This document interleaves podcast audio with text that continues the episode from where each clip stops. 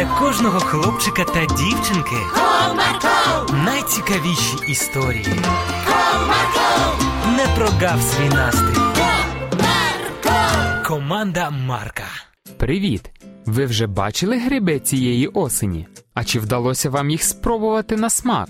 Сьогодні я вам розповім історію про те, як Оксанка з Сергієм вирішили назбирати та приготувати гриби.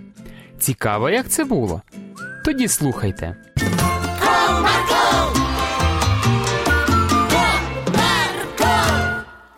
Одного осіннього дня діти вирішили прогулятися вуличкою, що веде до лісу. Сергій, а ти вже збирав гриби цього року?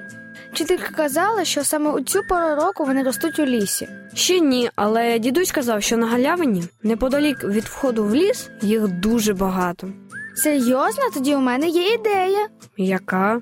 Чого нам просто так ходити вулицями? Побігли в ліс, грибів наберемо. А дідусь нам юшки смачної зварить. А ти знаєш, які гриби їстівні, а які ні? Що там знати? Все дуже просто.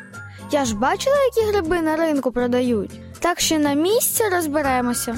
А я ще чув, що білі гриби дуже смачні. Ага. Мені мама куштувати їх якось давала. Захоплені новим заняттям, діти побігли до лісу, ретельно роздивляючись навкруги у пошуках. Оксанко, поглянь, що я знайшов. Так, так, подивимось. Шляпка коричнева, а ніжка біла. Прямо як у книжці казок.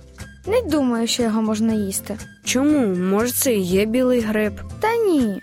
Білий гриб, напевно, так і названий, через те, що увесь білий. Не будемо це брати, щоб не отруїтися. Гаразд, шукаємо далі. О, ти тільки поглянь. Так і я була права. Ось вони наші скарби.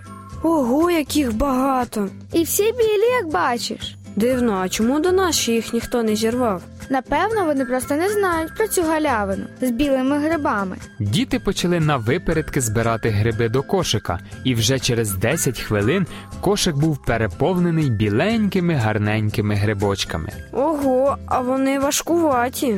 Допоможеш мені нести кошика? Звичайно ж допоможу.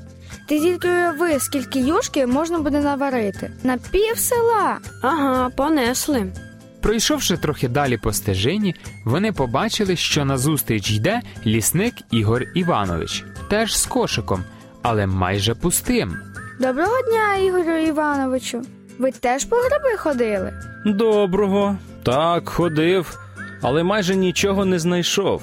Напевно, переді мною хтось визбирав усі. Не хвилюйтеся, ще не усі. Ми щойно були на великій галявині. Там тих грибів просто завались. Так, і на вас вистачить навіть. Ми собі повний кошик не збирали. Справді? І які гриби на тій галявині? Білі, і їх там просто море. Подивіться на наші, всі один в один. Лісничий пильно оглянув кошик з грибами і з сумом звернувся до них. А ви впевнені, що це точно білі гриби? Ну, звичайно ж, ви що, не бачите? Всі ідеально білі. Можу вас засмутити. Білий гриб виглядає трохи не так. Як це? А це тоді що ми назбирали? Насправді це отруйні гриби і мають назву бліда поганка. Вони дуже небезпечні для людей, тому їх потрібно буде позбутися. А як же тоді виглядає білий гриб?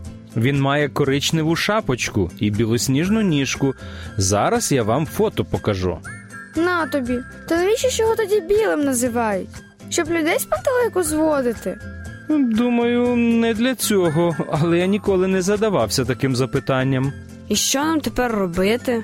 Ходімо зі мною, пошукаємо ще трохи їстивних грибів. Ну а потім я проведу вас додому.